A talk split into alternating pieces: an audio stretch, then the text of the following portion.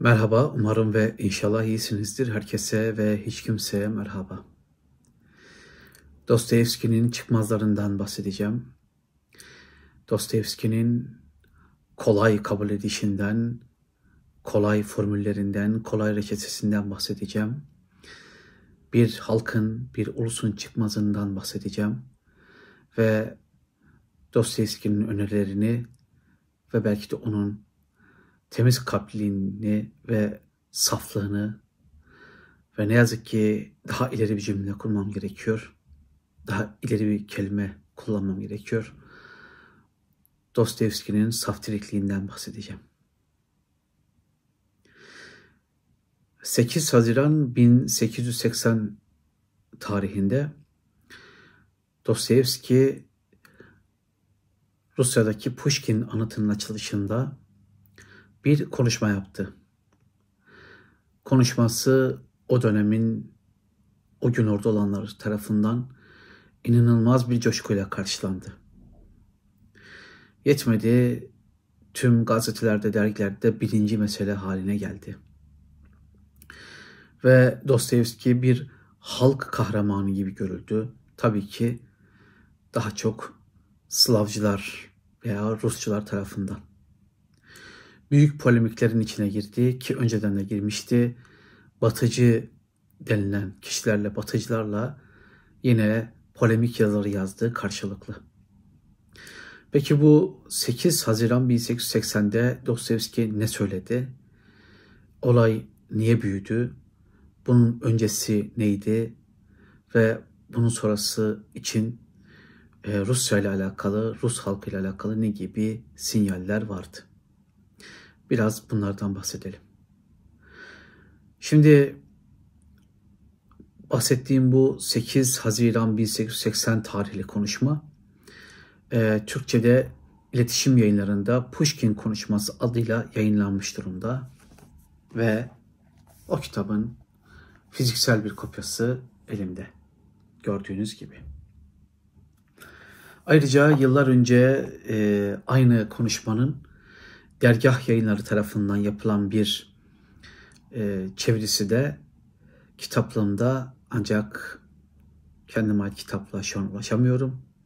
Başka bir yerdeyim ama bir yerlere resmini koyarım. Hatta belki bir gün başka bir videoda o kitapla gösteririm. Şimdi bu Puşkin konuşması, yani Dostoyevski'nin yaptığı bu Puşkin üzerine yaptığı bu konuşma neden önemli? Ve niye bizde bu konuşma çevriliyor ve çok dikkat çekici bir şekilde neden dergah yayınları, ki mütedeyyin kişilerin sahip olduğu, yönettiği bir yayın evidir, bu konuşmaya niçin sahiplenmişler? Hiçbir şey tesadüf değil. İletişiminki daha entelektüel bir kaygı, dergahınki daha geleneksel bir kaygıdan kaynaklanıyor bence.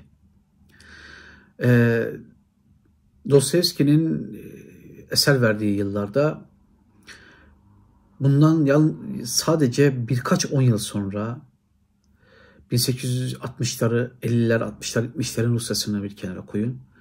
1870'lerin, 80'lerin, 90'ların Osmanlı'sında da hemen aynı tartışmalar vardı. Hep aynı cümle kullanılıyordu. Hem Tanzimat sanatçıları Osmanlı'da, hem de Rusya'daki Slavcı ekip, Batıcı ekip vesaire aynı cümleyi kullanıyordu. Aynı soruyu soruyordu. Ne olacak bu memleketin hali? Hem Çarlık yaşlanmıştı, hastaydı. Hem Osmanlı yaşlanmıştı, hastaydı. Hem Batıcılara göre, ki Tanzimat aydınlarının büyük çoğunluğu böyleydi ve Rus Batıcılar, ki çok sert, sivil insanlardı, bunlara göre sadece devlet aygıtı değildi hasta olan, bozuk olan, halkın içinde de çok ciddi bir hastalık söz konusuydu. Ve Dostoyevski burada bir pozisyon belirledi, kendini bir yerlere adapte etti. Dostoyevski daha Slavcı ve belki daha mütedeyyin, daha mukaddesatçı bir tarafa kendini çekti. Yani Dostoyevski bizdeki Türk İslam sentezine inananlar gibi ya ne bilelim işte muhafazakar demokratlar olduğunu söyleyenler gibi, işte dindarlar, İslamcılar vesaire de benzer bir şekilde hem Hristiyanlığı hem de Slavlığı kendine bir kılavuz edindi. Ama karşısında çok sert, bazen çok acımasız konuşan, düşünen bir batıcı kesim vardı. Biz bu iki parasındaki kavgayı aslında iki yazar arasındaki çekişmeyle de görüyoruz. Batıcıların temsilcisi Turgenev'di. Slavcılığın veya Slav Hristiyancılığın, Ortodoks Slavcılığın vesaire temsilcisi Dostoyevski'ydi. Ve biz bu batıcı Turgenev ve arkadaşlarıyla Dostoyevski gibi ulusçu, Rusçu, ayrıca dindar veya dindar olmak isteyen, gerçekten kalbi temiz bir şekilde, tertemiz bir kalple dindar olmak isteyen, Hristiyanlığın bütün problemleri çözeceğine inanan bir görüşe sahipti. Türkiye'de mütedeyyin kesimlerin veyahut temiz bir kalple veya tamamen bir ezberle Dostoyevski'yle sarılanların, onun pozisyonu doğru bulanların ana izleklerinden biri kesinlikle bu. Dostoyevski bir, şöyle söyleyelim, günün moda tabiriyle, 2022 yılının son aylarının tabiriyle söyleyelim, Dostoyevski yerli ve milliydi. Ve karşısındakiler kendi köklerinden kopmuş, dedelerinin mezarı nerede olduğu bilinmeyen insanlardı. Dostoyevski batıcıları çok ağır eleştiriyordu. Batıcılar da bu mukaddesatçı, mütedeyyin, dindar olmaya çalışan, genellikle halkın ortalamasını temsil eden bu kişilere çok ağır ithamlarda bulunuyorlardı. Peki mesele neydi? Aslında bu mesele bizim de bildiğimiz, çok iyi bildiğimiz bir mesele. Yani Osmanlı zor durumda, bir grup okumuş yazmış insan, aydın, münevver neyse artık, Batı'nın tüm işleyen kurumlarının alınarak, hatta Batı'ya benzeyerek bu işin bir şekilde çözüleceğine inanıyor. Bir grubuysa bu konuda çok temkinli veya ayak diriyor, çok irade gösteriyor ve hatta mümkünse Batı'yla ilişkilerini kesmek istiyor veya sadece bir düşmanlık ilişkisi kurmak istiyor. Ve bu kavganın aynısı ve hatta çok daha serti Rusya'da yaşanıyor. Batıcılar diyor ki Rusya çok zor durumda. Çarlık Rusyası devleti, devlet aygıtı çok zor durumda. Durumu hiç iyi değil. Tolstoy'un Anna Karenina kitabında Konstantin Levin'in abisinin balık tutarken düşündüğü gibi, ya bu Rusya'ya ne olacak? Aynı Osmanlı gibi. Ne olacak bu Rusya'nın hali? Dediği gibi Batıcılar bu işin çok radikal çözümlerle düzelebileceğini, her şeyin, tüm kurumların değiştirilmesi gerektiğini, hukuk anlayışından eğitim anlayışına kadar her şeyin değiştirilmesi, dönüştürülmesi gerektiğini düşünüyor Batıcı ekip. Bunlar Avrupa'nın felsefe, bilim ve birçok kültürel alanda Rusları kat be kat, onlarca yüzlerce kat mesafeye ile geçtiğini düşünüyor. Bunların karşısındaki mütedeyyin, milli ve yerli Dostoyevski ve Dostoyevski'yi düşünenlerse bunun kesinlikle böyle olmadığını, bu batıcıların halkı küçümsediğini, halkı yok saydığını, oysa Büyük Rusya'nın gücünün Rus halkında olduğunu, o kalbi temiz halkın sorunları olmadığını, evet fakir olduğunu, evet çok eğitimli olmadığını ama Batı'dan da alınacak bir kültürü olmadığını düşünüyor. Şimdi Dostoyevski hakikaten buna çok yakın bir düşünceye sahip. Yani biz Rusların, biz Hristiyanların hiçbir şeye ihtiyacımız yok. Her şey bizde mevcut. Aynısı Osmanlı mütedeyyinleri ve Cumhuriyet sonrası gelenekselcilerinde de, fundamental Müslümanlarında da var. Aynısı. Bizim kimseye ihtiyacımız yok. Bizim bir şeye ihtiyacımız yok. Öyle Avrupa medeniyet falan değil. Kendini medeniyet zannediyor. Medeniyet dediğin tek dişi kalmış canavar zaten. Bu düşünceler 1870'lerin Dostoyevski'sinde ve o 8 Haziran günü konuşan, Pushkin anıtının açılışında konuşan, 1880'in Haziran'da konuşan Dostoyevski de bunun çok daha keskin bir örneğini sunuyor. Başka bir metaforla anlatacağım. Bu metafor Osmanlı'nın son dönemi ve Cumhuriyet içinde kullanılabilir. Bu metaforu lütfen aklınızda bulundurun. Rusya hasta. Osmanlı da hastaydı. Rus halkı zor durumda. Cahil bir halk. Eğitimsiz. Para yok, pul yok. Ekonomik sıkıntılar had safhada. Kurumlar işlemiyor. Hatta kurumlar yok. Halkın toplam kalitesi çok düşük. Bir grup devlet memuru, aydın, asker dışında okuma yazma bilen yok. Hemen hiç kimsenin felsefeden haberi yok, bilimden haberi yok, düşünceden haberi yok, sanattan haberi yok.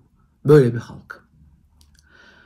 Batıcılar diyor ki her şeyin düzelmesi için büyük bir ameliyat yapmamız lazım. Yani Rusya'yı bir masaya yatıracağız ve ameliyat yapacağız. Karaciğerinin bir bölümünü alacağız. Böbrek nakli yapacağız. Kalbi için operasyonlar düzenleyeceğiz. Belki gerekirse bir beyin ameliyatı bile yapacağız. Ama bu hastayı kurtarmak için başka şansımız yok. Bu hastayı çok zor, çok büyük bir operasyona sokmak zorundayız. Dostoyevski ve onun gibi düşünen gelenekselcilerse, ki Osmanlı Cumhuriyet gelenekselciler de buna benzer, biz hasta değiliz diye düşünüyorlar. Biz hasta değiliz. Bizim çok ciddi bir meselemiz yok. Biz öyle ufak tefek bilimsel buluşları alsak her şey düzelecek durumundalar. Buna inanıyorlar. Yani diyorlar ki doktora, doktor diyor mesela, batıcıları doktor diye düşünün. Diyor ki efendim büyük bir operasyon gerekli. Saatlerce sürecek bir ameliyat sonucunda zor bir süreç atlatacaksınız ve umulur ki iyi bir yerlere varacaksınız. İşler düzelecek. Bu Rus gelenekselcileri, Dostoyevski ve arkadaşları şöyle söylüyorlar. Hayır, biz hasta değiliz. Hastaysak bile çok hasta değiliz. Sen bize 2 ilaç yaz. Aspirin, ağrı kesici falan filan. Bu işi kapatalım. Bize 2 aspirin versen vallahi bu iş geçer. 2 ağrı kesiciysem kalbimin ağrısı durur, ciğerimin ağrısı biter, ayağımın bacağımın ağrısı geçer diye düşünüyor. Buna inanmak istiyor. Çünkü Dostoyevski kalbi temiz. Ve Dostoyevski düşünenlerin büyük çoğunluğunun kalbi temiz. Onlar üstün bir Rus halkına inanıyorlar. Böyle bir halk olduğunu düşünüyorlar. Üstün olduğunu düşünüyorlar. Çok iyi kalpli, çok fedakar bir halk olduğu için Rus halkının her türlü dünya badiresinden kurtulabileceğini düşünüyorlar. Osmanlı'nın ve Cumhuriyet'in gelenekselcilerin yaptığı gibi. Biz iyi insanlarız, o zaman bizim kimseye ihtiyacımız yok gibi bir düşünce. Ve Dostoyevski devamlı saflıkla ve çoğu zaman saftiriklikle şunu söylüyor. Rus halkı iyi bir halk, güzel ve bu iyi halk Hristiyanlık gibi bir merhamet diniyle birleşiyor. Onunla birlikte dünyayı sevgiyle dönüştürecek. Ne yapacakmış efendim? Rus halkı Hristiyanlıkla dünyayı dönüştürecekmiş ve bunun için de sevgiyi kullanacakmış. Evet, yerçekimsiz bir ortamda her şey çok güzel. Hem Osmanlı'nın ve Cumhuriyet'in gelenekselcileri hem de Rusya'nın gelenekselcileri benim köyüme dokunma, benim kasabamla ilgili kötü konuşma, benim dedeme okuma yazma bilmiyor deme, benim kasabamda ilkellik var deme, benim şehrimde okunacak bir kitap, gidilecek bir tiyatro yok deme. Bizim bunlara ihtiyacımız yok ki. Çünkü biz iyi insanlarız diyor Dostoyevski. Hem Pushkin konuşmasının içinde söylüyor bunları, buna benzer cümleleri.